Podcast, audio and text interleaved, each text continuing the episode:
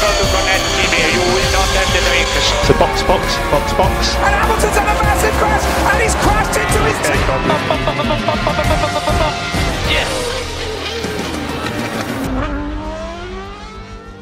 Herkese merhaba. Podstop Podcast'in 5 kırmızı 1 yeşil serisinde bu hafta Bahreyn Grand Prix'sini sezonun 15. yarışını her zaman olduğu gibi Deniz, Halil ve ben Burak birlikte değerlendireceğiz. Beyler selam. Bahreyn Orta Doğu yarış serüveniyle 2020 sezonunda tamamlamış olacağız. Ee, ama az kalsın bu hafta bu sezonun tadını damağımızda değil, e, kalplerimizde acı bir tat ile birlikte bırakacaktı. Neyse ki bir felaketle karşı karşıya kalmadan bu haftayı da bitirdik. Genel olarak hafta sonu ile ilgili neydi sizin de düşünceleriniz? Her şeyden önce tabii sporcu sağlığı diyelim. Yani bu her sporda var. Ve gerçekten bunu pilotlar da yarış sonrası hepsi teker teker açıkladı. Yaptıkları gerçekten tehlikeli bir spor. Çok yüksek hızlar söz konusu. Araçların zaten yapıları ortada. Ee, o yüzden kendimizi yani Formula 1 severler diyelim. Ee, şanslı hissetmemiz gereken bir hafta sonuydu. Ee, ama genel değerlendirecek olursak Bahreyn benim en favori pistlerimden birisi ve özellikle yarışın gece olması bana çok daha ayrı keyif veriyor. O yüzden çok beklentiyle başlamıştım hafta sonuna. Çok da güzel geçeceğini bekliyordum. Ee, Ama bu kaza tabii biraz olsun bizi sarstı yarış başında öyle söyleyelim. Ama gerçekten şanslı hissedebiliriz kendimizi hafta sonu özelinde. Ben de burayı favori pistlerim arasında tutuyorum. Sevdiğim, beğendiğim bir pist. Ancak yarış başındaki olay gerçekten hepimizin yüreğini ağzına getirdi. Sağlık tarafından bir probleme yol açmaması gerçekten çok iyi. Ucuz atlattık. En azından yarışı gölgelememiş oldu. Aranızda bir tek Bahreyn'i ben sevmiyormuşum. Herkes Bahreyn fanıymış. Haberim yokmuş. Ben de şu an fark ettim. Ben abi Orta Doğu pistlerine bir türlü ısınamadım. Her ne kadar Bahreyn aralarındaki en eskisi olsa da yani bir türlü cazip gelmiyor. Bakalım önümüzdeki sene Suudi Arabistan'da cadde yarışı farklı bir heyecan getirebilecek mi ama pek de sanmıyorum. Oradan bir beklentim yok. Diyelim ve isterseniz antrenmanlarla başlayalım hafta sonu. Antrenmanların en dikkat çekici konusu Alex Albon'un kazasıydı. Ee, yine Red Bull'a büyük iş çıkaran, e, büyük masraf yaratan bir kaza oldu. E, ben kazayı e, siz anlatacaksınızdır detaylı bir şekilde ama e, bunu değerlendirirken bir de e, hemen sonrasında yarış başında e, ki konuda Grosjean'ın yaşadığı e, bu talihsiz konuya acaba bir e, sinyal çakmış olabilir mi sizce buradaki kaza? Çünkü Albon kazasında araç çok ciddi anlamda hasar gördü, bayağı sıkıntı yaşadı. E, acaba teknik olarak burada bariyerlerde ya da pist tasarımında belki de e, bir soru işareti ortaya çıkabilir mi? Bu bağlamda böyle bir değerlendirme yaparak başlayalım isterseniz antrenman turlarıyla. Ben antrenman turlarını izlerken e, arka planda açıktı ama e, çok oraya odaklanamıyordum. Çünkü cuma günü e, iş sırasında oldu. Aracın e, son halini gördüm beklerken aracın içinde Albon ve şaşırdım. Ulan hani nasıl bu kadar büyük kaza ne oldu tekrarını göstersin falan beklerken hani araç yoldan çıktı bariyerlere vurdu ama bu kadar hani çok şiddetli vurdu gerçi ama dediğin gibi bariyerlerin artık yapısı mı yola yakınlığı mı bilmiyorum. Araç bariyerlere vurduktan sonra ciddi şekilde e, hasar aldı. Özellikle hani şeyle birleştirirsek Grosjean'ın kazasıyla birleştirirsek zaten orada hala derin bir inceleme yapılacak. O kadar yakın bir yerde bariyerin olması ki mesela Albon'un yaptığı kazada bariyerlerin yanında lastikler de var. Ki o lastikler e, biraz daha Albon'u korudu. Sektirdi öyle söyleyelim. Ama Grosjean'ın kazasında o lastikler yoktu. Hani onun e, olmamasının sebebi nedir vesaire tartışılacak ama evet dediğin gibi e, sorunun cevabı gerçekten e, Albon'un kazası bir e, göz kırpmış e, olabilir bize aslında bu kaza için. Ben önümüzdeki hafta e, tabi layout farklı olacak ama e, güvenlik önlemlerinin çok daha fazla olacağını ve e, bazı majör değişikliklerin olacağına inanıyorum güvenlik tarafında. E, pistin zaten en önemli özelliklerinden bir tanesi çok fazla bir tur içerisinde yavaş hızlardan yüksek hızlara çıkılıyor. Ya da tam tersi yüksek hızlardan çok yavaş hızlara inilebiliyor. Bu anlamda Albon'un kazasında da zaten virajı döndükten sonra gaza biraz fazla oturarak belki de aracın kontrolünü elde kaybediyor ama zaten birazdan Grosjean'ın kazasını konuşurken de buna değineceğiz. Pistin bariyerleriyle ilgili yeniden bir düzenleme yapılması gerekebilir. E, nispeten Albon'un yaptığı kaza çok daha güvenli bir şekilde sonuçlandı ama Grosjean'ın kazasında hiç de olması gerektiği gibi gitmediğini gösterdi bize. Hafta sonuna cumartesiyle e, başlayalım isterseniz. Sıralama turlarındaki performansları değerlendirelim. E, sıralama turları yine her zamanki gibi farklı hikayeleri gibi oldu.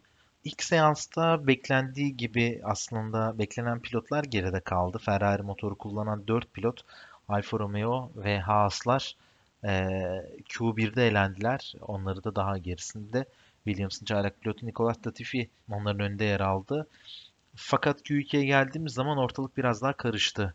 Ferrari'lerin düzlük performanslarındaki sorunlar ve sıkıntılar bu yarışta da kendini gösterdi. E, Ferrari'lerin ikisi birden Q2'de elendi. Sebastian Vettel 11. Charles Leclerc 12. sırada kaldı. E, Q2'den aslında çıkartılabilecek çok şey olduğunu düşünüyorum ben. Çünkü diğer pilotlar ve onların aldığı dereceler de bu anlamda önemliydi. Carlos Sainz çok enteresan bir şekilde Q2'nin yarısında sıralama dışı kaldı. Tam hızlanma turuna başlarken e, daha birinci viraja gelmeden enteresan bir şekilde aracın arka tarafındaki yani frenler mi kilitlendi, araç mı komple kilitlendi, ne oldu hiç kimse anlayamadı. McLaren de bu konuda bir açıklama yapmadı.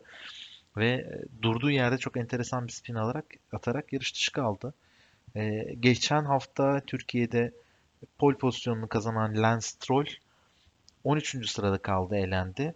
Williams'ın bu sezon e, o araçla yapılabilecek her şeyini yapmaya çalışan e, pilotu George Russell e, Q2'de kaldı. E, 14. sırada yarışa başlamaya hak kazandı.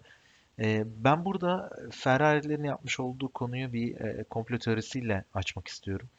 Açıkçası onlar için Q1'e, Q3'e kalmamak e, bir anlamda daha avantajlı da olmuş olabilir diye düşünmüştüm ben sıralama sonrasında. Çünkü 10. ya da 9. sırada kalabileceklerdi maksimum alabilecekleri performansla birlikte. ve bu buralarda kaldıkları yerde ki lastik seçimi avantajını bir kenara bırakıp bir sıra sadece geriden başlayabilmek onlar için daha avantajlı olabilmiş e, olabilir diye düşünüyordum yarış başlamadan önce. E, zaten yarışta da e, böyle bir durum olsa dahi onların avantajına dönebilecek e, herhangi bir durumla karşılaşamayacağımızı da bir kez daha görmüş olduk. Q1 ve Q2'yi nasıl değerlendiriyorsunuz? Sizin dikkatinizi çeken şeyler nelerdi? Yani Q1 dediğin gibi zaten e, çok bir sürprize şans tanımadı. Ki biz yarış sırasında da aynı şeyin olacağını düşünüyorduk. Ferrari kullanan takımların son sıralarda olmasını bekliyorduk. Sıralama turlarında da zaten Latifi'yi e, sonuncu sıraya yine koyduğumuz varsayarsak ondan sonra iki Haas ve iki Alfa Romeo arka arkaya sıralandılar zaten. Q2'de evet Carlos Sainz'ın o garip e, durumu e, merak uyandırıyor bizde de. Zaten en büyük sebeplerinden biri Carlos Sainz'in şanssızlığı diyebiliriz Bahreyn'deki. Yine bu sene de tuttu. E, ve ilginç bir şekilde aracı yolun sonunda kilitlendi ve garip bir spin attı. E, onun haricinde sıralamada tabi Stroll'ün çok dengesiz şeyi. E, bir hafta birinci gerçi geçen hafta yağmur lastikleri ve takımın lastikleri çalıştırmasıyla alakalıydı ama burada en büyük sürpriz Ferrari'den geldi. Aslında Ferrari diye genellemeyelim. Lökler'den geldi. İstediği turu atamadı ama tabii bu tarz bu karakteristik özellikteki pistte de yapabileceği çok fazla da bir şey yoktu belki de. Onun haricinde beklenen bir sıralamaydı. Lastik seçimlerinde de evet e, zaten e, yumuşak hamurun çalışmaması e, pilotlara bir avantaj sağlamıyordu onun sıranın arkasındaki pilotlara. O yüzden Ferrari'de bir herhangi bir avantaj sağlamamıştı. Yani Q1 ve Q2'nin genel özeti bu şekilde bence. Q3'e baktığımızda da zaten e, son yarışlarda Türkiye'yi çıkartırsak aradan Mercedeslerin ilk iki sırayı kapatıp ardından da Verstappen'in geldiğini gördük. Burada biz olan sadece Albon'un dördüncü sıraya yükselmesiydi. Q2'de çok iyi turlar atamasalar da Q3 seviyesinde Perez'in Renault'ların önünde yaklaşık 0.1 saniye önünde tamamladığını gördük. Zaten bu hafta sonunda e, Racing Point'in aracı Renault'lara göre e, daha güçlü göründü. Bunun dışında göze batan, göze çarpan herhangi bir şey yoktu Q3 seviyesinde de. Lewis Hamilton her zamanki gibi farkını yarattı. Açıkçası Q2'de yarım saniyelik bir farkla Bottas'ın önünde yer alıyordu. Hamilton aynı şekilde Verstappen'in de önündeydi. E, Q3 sonrasında da yine 0.3 saniyelik bir farkla pole pozisyonunu kazandı ve önde başladı. Başladı ama yarış bir türlü başlayamadı. En büyük sorunu orada yaşadık. İsterseniz yarışa geçelim. 5 kırmızı ışık söndükten sonra sezonun ilk gece yarışında bizleri neler bekliyor diye akşam saatlerinde biz de ekran başına oturduk. Ee, yarış başladıktan henüz 3 viraj sonrasında gerçekten korkunç bir kazayla karşılaştık. Ee, arka sıralardaki yer kapma mücadelesinde Roman Grosjean kendine yer bulmaya çalışırken aracını e, pistin sağ tarafındaki konuma doğru geçirmeye çalışırken e, sağ tarafta arkasından gelen Daniel Kiat'ı e, belki de görmeyerek yeterince dikkat etmeyerek e, ona temas etti ve araçların hızlanmaya başladığı bölümde düzlükte e, yaşanan bu temasla birlikte direkt olarak çelik bariyerlere çarptı e, ve korkunç bir kaza izletti hepimize. Ben yani canlı izlediğim yarışlarda e, bu kadar endişelendiğimi son zamanlarda hiç hatırlamıyorum. E, Schumacher'in Silverstone'da ayağının kırıldığı yarışı hatırlıyorum. E, orada da hani acaba ne oldu ne bitti diye düşünüyorduk. Yayında bu kadar çok şey paylaşılmamıştı. Sonrasında e, iyi olduğu bilgisi gelmişti. E, ayağının kırıldığı bilgisini duymuştuk. E, burada çelik bariyerlere temas eder etmez e, yükselen alevler herkesin endişesini çok arttırdı. E, bu konuyu zaten biraz daha detaylı konuşalım. E, benim ama tek söylemek istediğim bu konuyla ilgili e, gerçekten bu hafta sonu yarıştan keyif almadım. E, ve bir an önce e, bitsin istedim yani. Böyle bir e, operasyonu, bir organizasyonu e, daha fazla izleyip takip etmek hiç istemedim. E, eminim hepinizde de zaten çok benzer endişelere sebebiyet vermiştir. Evet ben de öyle düşünüyorum. Hatta belki e, yarış iptal bile edilebilirdi. Hani böyle büyük bir kazanın ardından. Herkes zaten yüreği ağzında izledi yarışı. Grosjean'ın kazasıyla ilgili tüm gün zaten Halo'nun ne kadar öne çıktığını ve işlevini yerine getirdiğiyle ilgili şeyler okuduk. Onunla beraber Hans denen pilotların boynuna taktığı o e, omuriliğine herhangi bir zedelenme olmaması için süspanse eden o parçanın da aslında çok büyük bir öneminin olduğunu görüyoruz. Çünkü pilotun araçtan sağlıklı bir şekilde çıkabilmesi için bilincinin açık olması, bir baygınlık durumunda olmaması lazım. Hans da burada çok büyük bir işlev görüyor.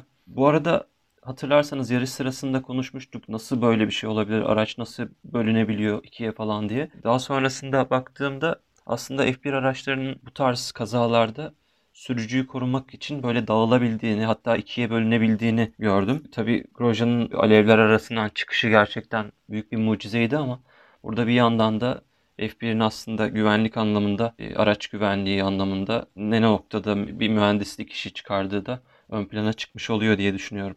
E, hatırladığım yakın zamandaki büyük kazalar neydi diye düşündüğümde şöyle bir şey geldi aklıma. 2018'di galiba. Eriksen'in yaptığı bir kaza vardı. Monza'da full gaz giderken böyle birden bariyerlere çarpıp sonra birkaç takla atıp böyle e, paramparça bir aracın içinden hiçbir şey olmadan çıkıp yürümeye devam etmişti. Ha, evet. O da çok aslında risk seviyesi yüksek bir kazaydı ama Eriksen de oradan e, gayet sağlam bir şekilde çıkmıştı. Yani bu kaza özeline baktığımızda Grosjean'ın bu kadar az e, hasarla atlatmış olması için aslında bütün senaryoların iyi şekilde işliyor olması gerekiyordu ve gerçekten bu kazada da e, bütün ihtimaller iyi seyretti bence. Yani aracın parçalanması olsun, halonun görevini yerine getirmesi olsun, boyunluğun yerine getirmesi olsun, yaşam hücresinin pozisyonu olsun vesaire. En önemlisi zaten e, bilincinin kapanmaması oldu. O aracın içinde e, yani o 253 250 G kuvveti gibi bir kuvvetten bahsediliyordu aracın o çarpma anındaki ortaya çıkan kuvvet zaten Hamilton da söylemişti o yaşadığı G kuvvetini tahmin edemiyorum gibi. Yani o anda o şeyle heyecanla ya da durumla panikle şokla emniyet kemeri ne oldu çıktı mı çıkmadı mı hani zaten 27 saniye boyunca yanan aracın içinde kalıp bir şekilde çıkıyor. Hani e, çok büyük şans gerçekten şansı varmış. Bir de e, bir diğer şansı da gerçekten FIA'yı bazı pilotlar eleştirdi ama tebrik ettik, edenler de çok fazla oldu. Arkadan gelen e, sağlık aracının hızlı bir şekilde durup e, Grosjean'ı oradan çıkarmaya çalışmaları, o şok anında e, sabit tutmaya çalışmaları vesaire gerçekten e, onların da şeyini vermek lazım, e, hakkını vermek lazım. E, ama şunu da unutmamak lazım. Tamam o sağlık çalışanları iyi eğitilmiş ama onun haricinde e, o noktaya hızlı bir şekilde ulaşıp söndürmeye çalışan ekibin e, yeterli olmadığını gördük. Belki bir nebze olsun onların daha iyi olmasını beklerdik ama e, gerçekten dönüp baktığımızda e, Grosjean'ın şanslı olduğunu söyleyebiliriz bu kaza özelinde. Burada benim hep aklım karıştıran konu şu olmuştu. Kazayı anlıyorum. Aracın ikiye bölünmesini de çok iyi anlıyorum. Halil'in de söylediği gibi zaten pilotların içinde bulundukları o yaşam mücresi, o monokok gövde gerçekten inanılmaz bir sağlam yapıdan oluşturuluyor. Bunda zaten maalesef bu hafta sonu bu şekilde tecrübe etmiş olduk. Halo da zaten bunun eklenen son parçası. Üst tarafta sürücüyü koruyan taraf. Ee, bunların hepsinin birlikte olduğu monokok gövde e, bu işin aslında pilotların bulunduğu alanda onları ne kadar koruduğunu birçok bir kez daha gösterdi. Ve bu testlerden de başarılı ayrıldı. İsteselerdi bu şekilde bir test olmazdı. Ama asıl önemli olan konu bu yaşam hücresi olmasına rağmen e, çıkan alevler ve oluşan yangın herkesi ters köşede bırakabilecek bir senaryoyla karşı karşıya bırakabilirdi. Çünkü yani neyin yangına sebep olduğu bilinmiyor. En azından incelemeler devam edecek hala bir resmi açıklama ben okumadım. Bayağı araştırdım baktım. E, benim aklıma burada iki tane seçenek geldi. Birincisi e, her ne kadar ihtimalini düşük görsem de çarpışmayla birlikte belki de o monokok yapının e, temasıyla birlikte ön taraftan çarpıyor çünkü araç aracın yakıt deposunu bir şekilde e, hasar verip e, ve bu çarpışma kuvvetiyle oradan bir e, yangın daha doğrusu patlama çıkma ihtimaliydi. E, bir diğeri ise belki akılınıza da gelmiştir sizin de e, hibrit motorlu araçlardaki elektrik bağlantılarının ve elektrik e, aksamlarının e, bu böyle bir kuvvete maruz kaldıktan sonraki vereceği tepkiyi e, de çok fazla tecrübe etmemiştik. E, bununla birlikte buradan kaynaklı da bir e, parlama, bir e, yangın oluşturabilir diye düşünüyorum. E, her ne sebepleyse de e, burada şuna çok dikkat etmek gerekiyor. Herkesin hatırlaması gerekiyor. Gerçekten Formula 1 teknolojinin çok üst seviyesi. Yani uzay teknolojisi diyorlar, uçak teknolojisi diyorlar. Gerçekten bu seviyede bir koruma alanı sağlıyor ve bunları test edilmesini sağlıyor. Pilotların üstlerine giydikleri tulumların e, yangın esnasında 35 saniyeye kadar e, koruma sağladığı biliniyor. E, ve bunu da burada tecrübe etmiş olduk. E, Roman Grosjean alevlerin arasından 28 saniyede kurtuldu.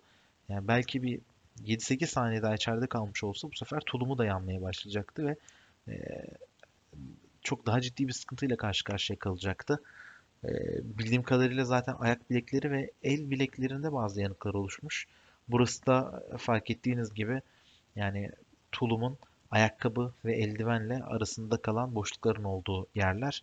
Sadece buraların hasar görmesi bile ne kadar aslında e, üst düzey kaliteli ürünlerle donatılmış olduklarının e, bir kanıdı oldu. E, bunun haricinde kaskın tasarımı ve sağlamlığı çok önemli. Önemliydi. Senin az önce söylediğin gibi Deniz arkadan gelen medikal tıbbi güvenlik aracının içindeki doktor ilk gö gözlemlerini paylaştığında Grosjean'ın vizörünün eridiğini, yani neredeyse hiçbir şey kalmadığını e, söyledi. E, ama bunun dışında kasta herhangi bir hasar, e, farklı bir durum yoktu. Dolayısıyla bu da çok büyük bir avantaj oldu. Eminim bundan sonra vizöre de belli başlı kurallar gelecektir. Buna göre bir şey yapılacaktır ama o da yaptığı kontrollerde vizör erimiş olmasına rağmen e, bilincinin açık olduğunu gördüm. E, sorulanlara cevap veriyordu ve hızlı bir şekilde görme sorunun olmadığını tespit ettim. Ee, ondan sonra zaten e, derin bir nefes aldım ve biraz rahatladım demişti.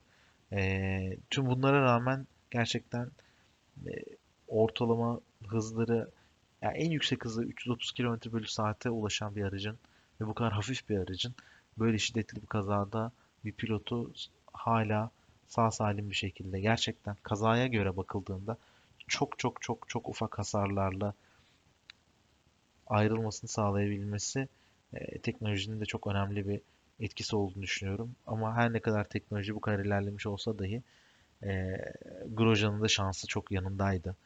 E, emniyet kemerlerini bir an önce çözdü. Araçtan kurtuldu ve herhangi bir sıkıntıyla karşılaşmadan sağ salim tekrardan hayata döndü diyorum. Grosjean kazasıyla ilgili benim aklıma gelen notlar da bunlardı. Ben bir şey eklemek istiyorum oraya. Orası düzlük bölgesine çıkış olduğu için normal şartlarda oraya bir aracın çarpmayacağı öngörülmüş ve o yüzden lastik bariyer koymamışlar ve çelik bariyerler var zaten gördüğünüz gibi. Fakat beklenmedik şekilde çelik bariyerlere Grosjean'ın aracının halosu e, bariyerleri deliyor. Hatta takla barına kadar e, aracın delikten içeri doğru girdiğini gördük daha sonrasında. E, bu anlamda belki pistlerle ilgili bir güncelleme yapabileceğini, risk bölgelerini çoğaltarak bazı yerlere ekstra lastik bariyerler ekleyebileceğini ben öngörüyorum. Araçlarla ilgili ne gibi güncellemeler yapılır emin değilim ama belki pistlerle ilgili bir güvenlik güncellemesi gelebilir önümüzdeki sezon için diye tahmin ediyorum. Ya bu kaza gerçekten birçok noktada e, geliştirmelerin ya da değişikliklerin yapılabileceği bir kaza oldu. Burak çok güzel bir şey söyledi. Yani hiçbir test bu canlı yaşanan e, durum kadar e, net bir sonuç çıkartamaz ortaya. O yüzden buradan toparlayacakları verilerle gerçekten çok büyük e, testler, çok büyük e, geri bildirimler alıp bazı değişikliklere gidebilecekleri aşikar. Fırat abi de Twitter'dan yazmıştı Fırat Keskin. Yakıt tankı aracın arka kısmında kalıyor ve ciddi şekilde korunaklı bir alan. O yüzden zaten alev almıyor ama senin söylediğin iki seçenek vardı. Bunlardan birincisine benzer bir durum var. Durum olabileceğini söylemiş o da. Yakıtı ileten boruların kokpitin üzerine saçılması ve o sıcak zaten e, biz de Instagram'dan paylaşmıştık. En ufak bir yakıt damlası çok sıcak, yüksek sıcaklıklarda olduğu için e, aracın üstü e, kokpitin üzerine sıçradığı anda oradaki sürtünmeyle beraber ciddi bir şekilde alev alıyor. Ve bir hortumun ucundan benzin akmaya devam ettiğini düşünürsek e, o alevler artmaya devam ediyor. E, doğru bir e, tahmin olabilir. Ama tabii bunun tamamının net sonuçları yakın zaman içerisinde e, Formula 1 tarafından açıklanacaktır muhtemelen. Ama e, önümüzdeki seneyle alakalı e, birçok güvenlik noktasında Halil'in söylediği gibi değişiklik için e, önemli veriler toplayacaklardır burada. Kaza sonrasında hem pistin tekrardan kendine gelebilmesi için hem de pilotların kendilerini toparlayabilmeleri için, takımların kendilerini toparlayabilmesi için yaklaşık 80 dakikalık bir ara verildi. Ee, uzun süre pilotlar araçlarını pit yoluna sıralı bir şekilde dizdi ve burada beklediler. Birçok pilot aracından indi. Bazıları garajına gitti, bazıları hemen aracın yanında bu süreyi geçirdi. Ee, benim orada dikkat çektiğim birkaç nokta vardı e, gerçekten Formula 1 pilotlarının e, ne kadar yüksek mental bir seviyede olduklarını bize kanıtlayan zamanlardı. Pilotlar çok değil yani bir 5-10 dakika önce belki yan yana son sürat yarıştıkları bir arkadaşlarını e, böyle bir durum içerisinde olduğunu görmelerine rağmen e, vermiş olduğu tepkiler bana gerçekten buralara gelmenin o kadar da kolay olmadığını hissettirdi. Kendimi onların yerine koyduğum zaman neler yapabileceğimi düşünemiyordum bile. Ee, örneğin Kevin Magnussen sadece sakin bir şekilde garajdaki çalışanlarla, mekanikerlerle sohbet ediyordu. Bir yandan e, videodan yayının son durumunu, Grosjean'ın son durumunu izliyordu. Charles Leclerc ağlıyordu. Birkaç böyle gözyaşı vardı. E, tek başına oturmuş e, pit duvarın bir tane pit duvarın hemen önünde yere çökmüş bir durumdaydı. Sebastian Vettel üstünü bile çıkartmamıştı. Kaskı hala kafasında duruyordu. E, o şekilde takip ediyordu durumu. E, tabii ki yani onların yapmış olduğu tavırlarla değerlerini yargılamak değil ama e, mental olarak bu seviyeye çıkmalarının ne kadar zor olduğunu bir kez daha hatırlama adına o, o bir buçuk saatlik belki de süreç e, bize büyük bir fırsat sunduğunu düşünüyorum. Ve isterseniz bununla beraber yarışın tekrardan başlama anına geçelim. Güvenlik aracı piste çıkış turunda pilotlara eşlik etti ve tekrardan durarak start ile Bahreyn Grand Prix'si ikinci kez başladı. E, yarış tekrar başladıktan sonra Ferrari'lerin performansı epeyce konuşuldu. E, siz Vettel ve Leclerc arasındaki bu e, sürtüşmeyi nasıl yorumluyorsunuz ve daha sonrasındaki Ferrari takımının performansı ile ilgili neler gözlemlediniz? İsterseniz biraz daha yarışa dönüp orayı konuşmaya başlayalım.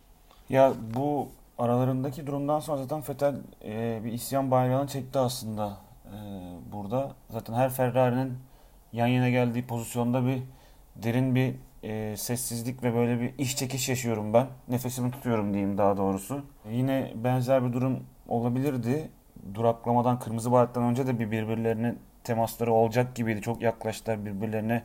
Fetel zaten Leclerc'ten kaçmaya çalışırken sanırım Perez'de Perez'de temas edip e, birkaç sıra geriye düşüp 15. sıraya kadar gerilemişti. Sonrasında e, yarış tekrar başlarken yerlerine geçtiklerinde sanırım 10. sıraya kadar e, tekrar geriden başladı. 10. sırada başladı yani tekrar yarışa.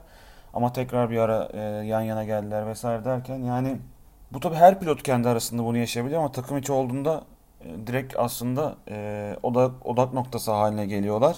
Bilemiyorum ya bu sene gerçekten Ferrari'nin içindeki o psikolojiyi anlamak çok zor. Çünkü takım kötü gidiyor. Vettel ayrılacak. Leclerc'in üzerinde çok daha büyük baskı var. Zaten ikinci senesi gibi gibi konular var. O yüzden çok yargılamak ya da yadırgamak çok kolay değil.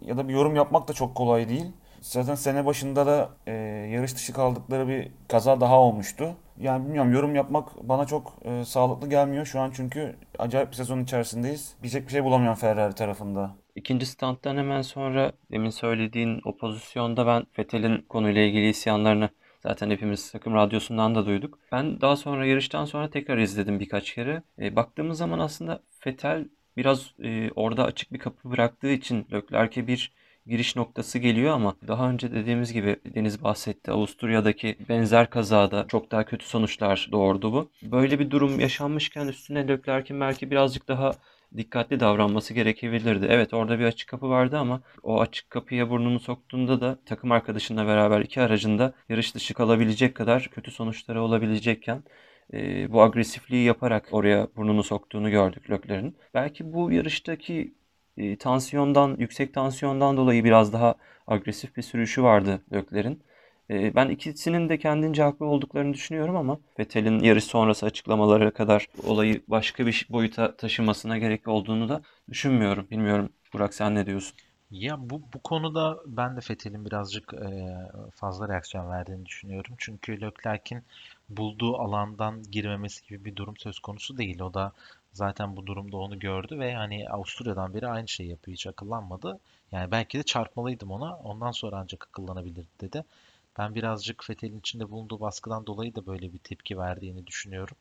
Ee, belki startta kendine daha iyi bir yer alabileceğini düşündü. Belki Leclerc arkasında tutabileceğini düşündü ve böyle bir durumla karşı karşıya kaldığı için sorunu yaşadı.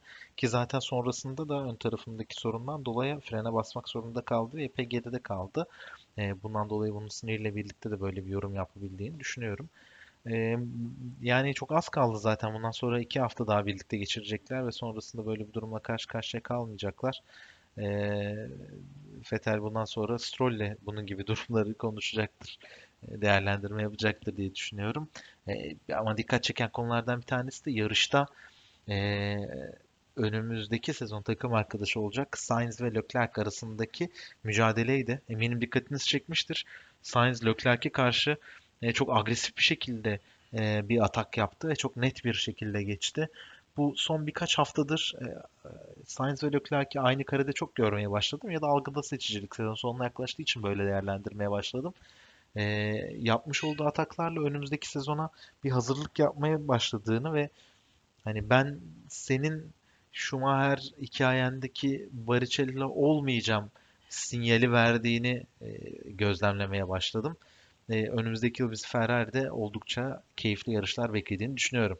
İkinci starttan hemen sonrasında e, bir diğer olay yaşadık. Daniel Kiat ve Lance Stroll yaşamış oldukları temas sonrasında Stroll'ün aracı takla attı ve tekrardan güvenlik aracı girdi. Burada Stroll takla atan aracından yine halo sayesinde herhangi bir sorun yaşamadan, bir sıkıntı yaşamadan kendisi ayrılabilmeyi başardı.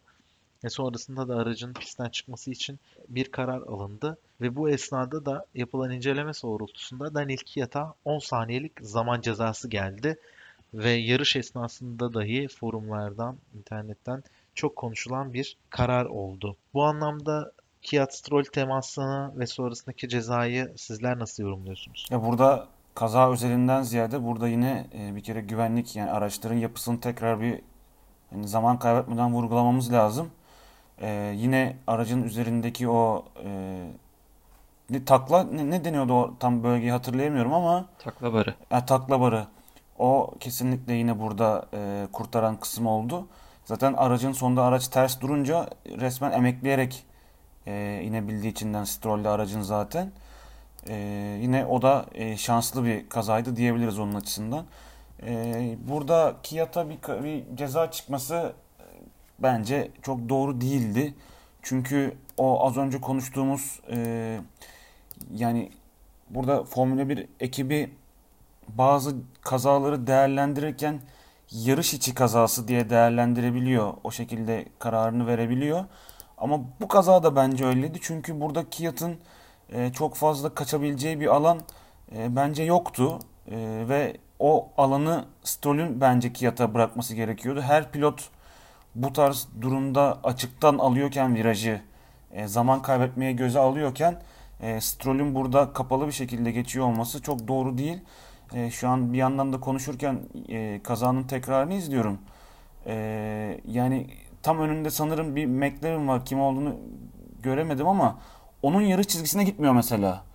E, o onun gittiği yarış çizgisinde gidiyor olsaydı, öndeki aracı yarış çizgisinde gidiyor olsaydı mesela bu kaza olmayacaktı. Yani o yüzden e, Kiat'a verilen 10 saniyelik cezayı ben açıkçası çok doğru bulmuyorum. Güzel bir gözlem aslında. Ee, belki de dediğin gibi Kiat'ı engellemek için ya da tam tersine Kiat'ı görmediği bir kör noktada bulunduğunu varsaydığından dolayı böyle bir dar bir çizgiyle virajı dönüyor. Hatta zaten Kiat'ın kaza olmaması için herhangi bir temas olmaması için dışına taşıp dubanın üstünden geçtiğini e, görmüştük orada. Dolayısıyla ben de cezayı çok adil bulmadım ama belki de yarışın içindeki iki kazada birden Kiat'ın isminin olduğu için bir ceza vermek zorunda hissettiler kendilerini bilmiyorum. Kiat da bir yandan e, ilk kazada aynaya bir bakıyor arkadan alev topu sıçrıyor. İkinci kazada bir bakıyor aynadan adam takla atmış falan. O bile zaten bu cezadan sonra hani herhangi bir itirazda bulunmadı. E, ben susayım bu cezayı da alayım bugün de böyle bitsin falan diye düşündü herhalde.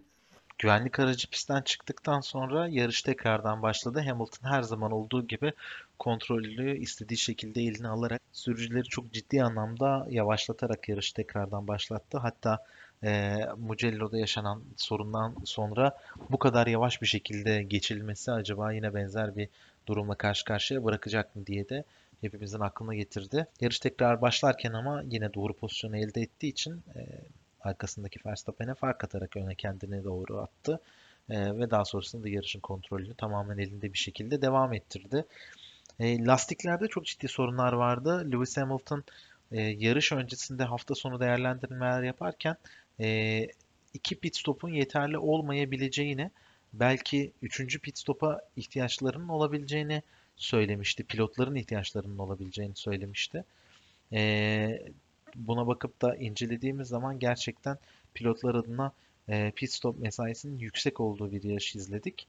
E, ve bu yarışı izlerken de e, en büyük sebebi e, doğru lastik aralıklarını bir türlü bulamamak oldu. E, lastiklerin sürekli aşınmasıyla birlikte pilotlar ciddi anlamda sorun yaşadılar. E, buna paralel olarak sizce önümüzdeki hafta oval düzelde yarışılacak olan Sakir'de, e, Bahreyn'de e, nasıl bir stratejiyle karşı karşıya kalacağız ve burada e, lastikleri korumak e, ne kadar önemli olacak? E, bununla ilgili yorumlarınız nelerdir? Biraz da bunları dinleyelim. Yani oval pistte tabii dördüncü virajdan direkt 13. viraja bağlıyor. Yani o aralardaki e, o ciddi virajlar yok. E, yani ikinci sektör evet komple yok aslında.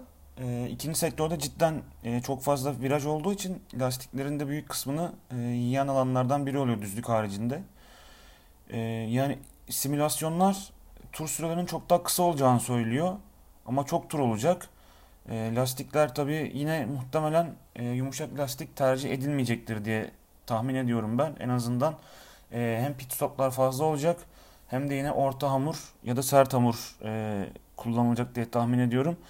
Gerçi Pirelli'nin buraya getirdiği e, setlerdeki lastikler ne bilmiyorum. Siz biliyor musunuz? Onu da bilmiyorum ama e, yine aynı lastiklerle yarışılacaksa, aynı hamurlarla yarışılacaksa e, yine orta ve sert kullanılacaktır diye tahmin ediyorum ben. Yarışın sonuna doğru Hamilton'ın liderliği, Verstappen'in ikinciliği ve Perez'in üçüncülüğü devam ediyordu.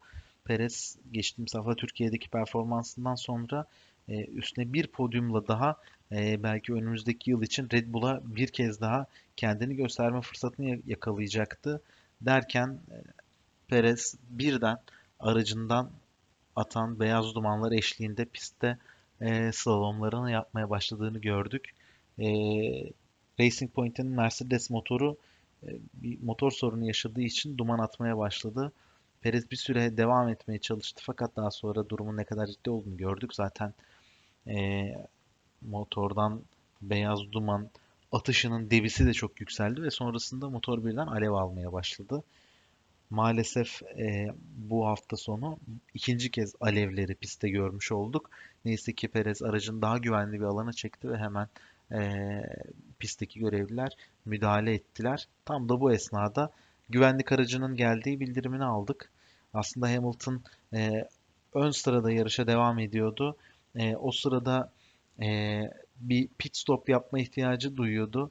E, fakat tekrardan bu esnada garajdan böyle bir riske gerek olmayacağını, aracın kaldırılmasının zaman alacağını ve bu sebeple güvenlik aracı altında finish olabileceğini düşündüklerini söylediler. E, Perez'in motor sorununda yarışa da erken finish getirmiş oldu. E, bu anlamda Perez'in yaşadığı talihsizliği nasıl yorumlarsınız? Gerçekten podyuma çok yakındı. Çok iyi bir yarış çıkarıyordu bu hafta sonu. Geçen hafta da e, Türkiye'de olduğu gibi e, sonuna kadar hak etmişti ama çok talihsiz bir şekilde yarış dışı kaldı. Albon'a bir şans güldü. Ama Perez için gerçekten çok üzüldüm ben açıkçası. Hem de önümüzdeki sene muhtemelen Formula 1'de olmayacak bir pilot olduğu için işler çok daha dramatik geliyor Perez'e baktığımız zaman. E, bence de bu podyumun sonuna kadar hak ediyordu. Çünkü yarışın başından sonuna kadar da iyi gitti diyebiliriz ama işte talihsizlikler e, bu sporda olabiliyor. E, bu arada lafı tekrar size bırakmadan önce şunu kontrol ettim hızlıca ben de.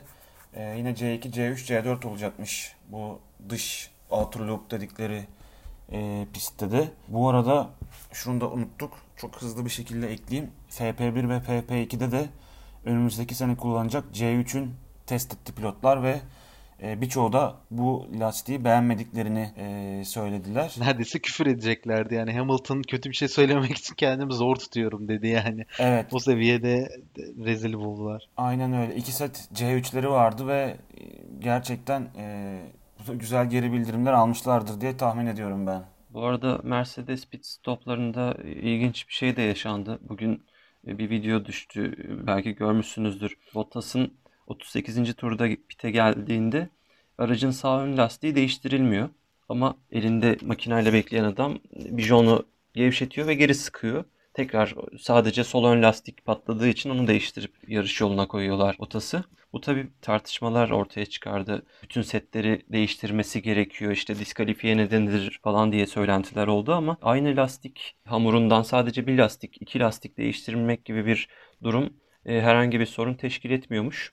Oradaki sağ ön lastiği de gevşetip tekrar takmalarının sebebi araç çıkışa hazır komutu veren elektronik sistemin yani o yeşil ışığı yakabilmek için böyle bir şey yapmışlar. Sanki böyle bir Mercedes pit stopunda katakulle olmuş gibi bir görüntü ortaya çıktı ama herhalde bununla ilgili de bir açıklama gelecektir diye düşünüyorum. Ve daha sonrasında güvenlik aracı altında bir yarış finali izledik. Lewis Hamilton sezonun 15. yarışı Bahreyn Grand Prix'sine birinci olarak bitirdi kazandı. Max Verstappen en hızlı tur zamanı ile birlikte ikinci oldu ve 19 puan aldı. Takım arkadaşı Alexander Albon podyuma çıkan son isim oldu ve onları da McLaren pilotları Lando Norris ve Carlos Sainz takip etti. E, bu sıralama sonrasında e, takımlar son iki haftaya girilirken kendilerine daha e, garantileyecek bir yer bulmak için birbirleriyle yarışmaya devam ediyorlar. Takımlar Şampiyonası'nda Mercedes e, liderliğini sürdürüyor. İkinci sırada Red Bull var. Üçüncü sırada McLaren 171 puana sahip. Dördüncü sıradaki Racing Point 154. Beşinci sıradaki Renault 144 puanda. Hemen onların arkasında da Ferrari 131 puanla onları takip ediyor. Son iki hafta gerçekten üçüncülük yarışı için kıyasaya geçmesini düşünüyoruz ve bekliyoruz. Ee, bakalım bize ilerleyen haftalar neler gösterecek deyip isterseniz her zaman olduğu gibi haftanın yükselenleri ve düşenleriyle e, programın e, sonuna gelelim. E, yükselenleri müsaadenizle ben başlamak istiyorum. Bu hafta sonunun en önemli, en e, dikkate değer konusuyla başlamak doğru olacaktır. E, yükselenlerde Formula 1 araç güvenliğini koyduk bu hafta. E, Formula 1 araç, araç güvenliği derken aslında bu konuyu biraz daha genişleterek e, konuşmak daha değerli olur diye düşündük.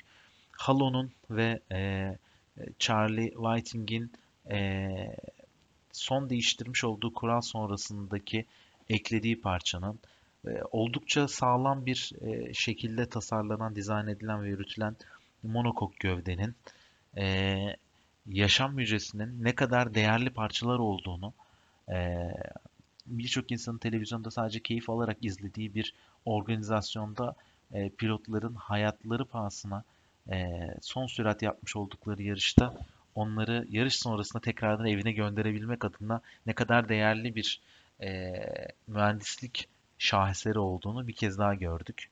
E, ben bunun yanına araçta kaza yaşandıktan hemen sonra Grosjean'a müdahale eden ekibi de eklemek istiyorum. Hemen pilotların arkasında onları takip eden bir güvenlik aracı, daha sonrasında pistin kenarındaki görevliler, FIA'nın ekipleri, e, tüm bunları tamamı gerçekten Grosjean'ın hala hayatta kalmasında çok büyük bir e, önem arz ediyorlar. Umarız tekrardan böyle bir durumla karşılaşmayız. E, fakat özellikle ben bu sene sonunda e, belki de önümüzdeki sene de bu devam edecektir. E, Grosjean'ın kazasından çıkan incelemeler doğrultusunda Formula 1'in e, yeni bir güvenlik güncellemesi alacağına e, tüm kalbimle inanıyorum. Buradan çıkan e, derslerin tamamını umarım Formula 1 her zaman olduğu gibi yol araçlarına da uygulama konusunda ön ayak olur diyorum ve yükselenlerin en ön sırasına Formula 1'deki araç güvenliğini koyuyorum. İkinci sırayla da ben devam edeyim o zaman. Sadece bir şey daha eklemek istiyorum Formula 1'in e, organizasyon başarısıyla ilgili.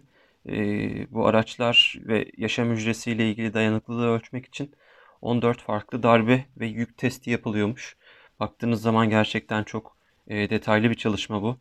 Zaten 53G kuvvetinde bir darbe yemiş pilotun o araçtan sağlıklı çıkabilmesi için deminden beri konuştuğumuz her donanımın eksiksiz çalışması gerekiyordu. Mesela kasktaki yangın anında çalışan ekstra pilota oksijen sağlayan kapsüller gibi bir teknoloji varmış. Ben de kazadan sonra öğrendim. Pierre Gasly zaten son haftalarda hep iyi bir istikrar tutturdu bu sezonda. Güzel bir galibiyetle süsledi bu istikrarını. Son yarışlarda da özellikle sıralamalarda kendini Q3'e atarak güzel bir performans gösteriyor. McLaren'lerin hemen arkasında çok iyi bir sırada tamamladığı için e, yükselenlerde ikinci sıraya sayabiliriz diye düşünüyorum. Ee, ben de yükselenlerdeki e, son kişiyi açıklamadan önce şunu eklemek istiyorum söylediklerinize.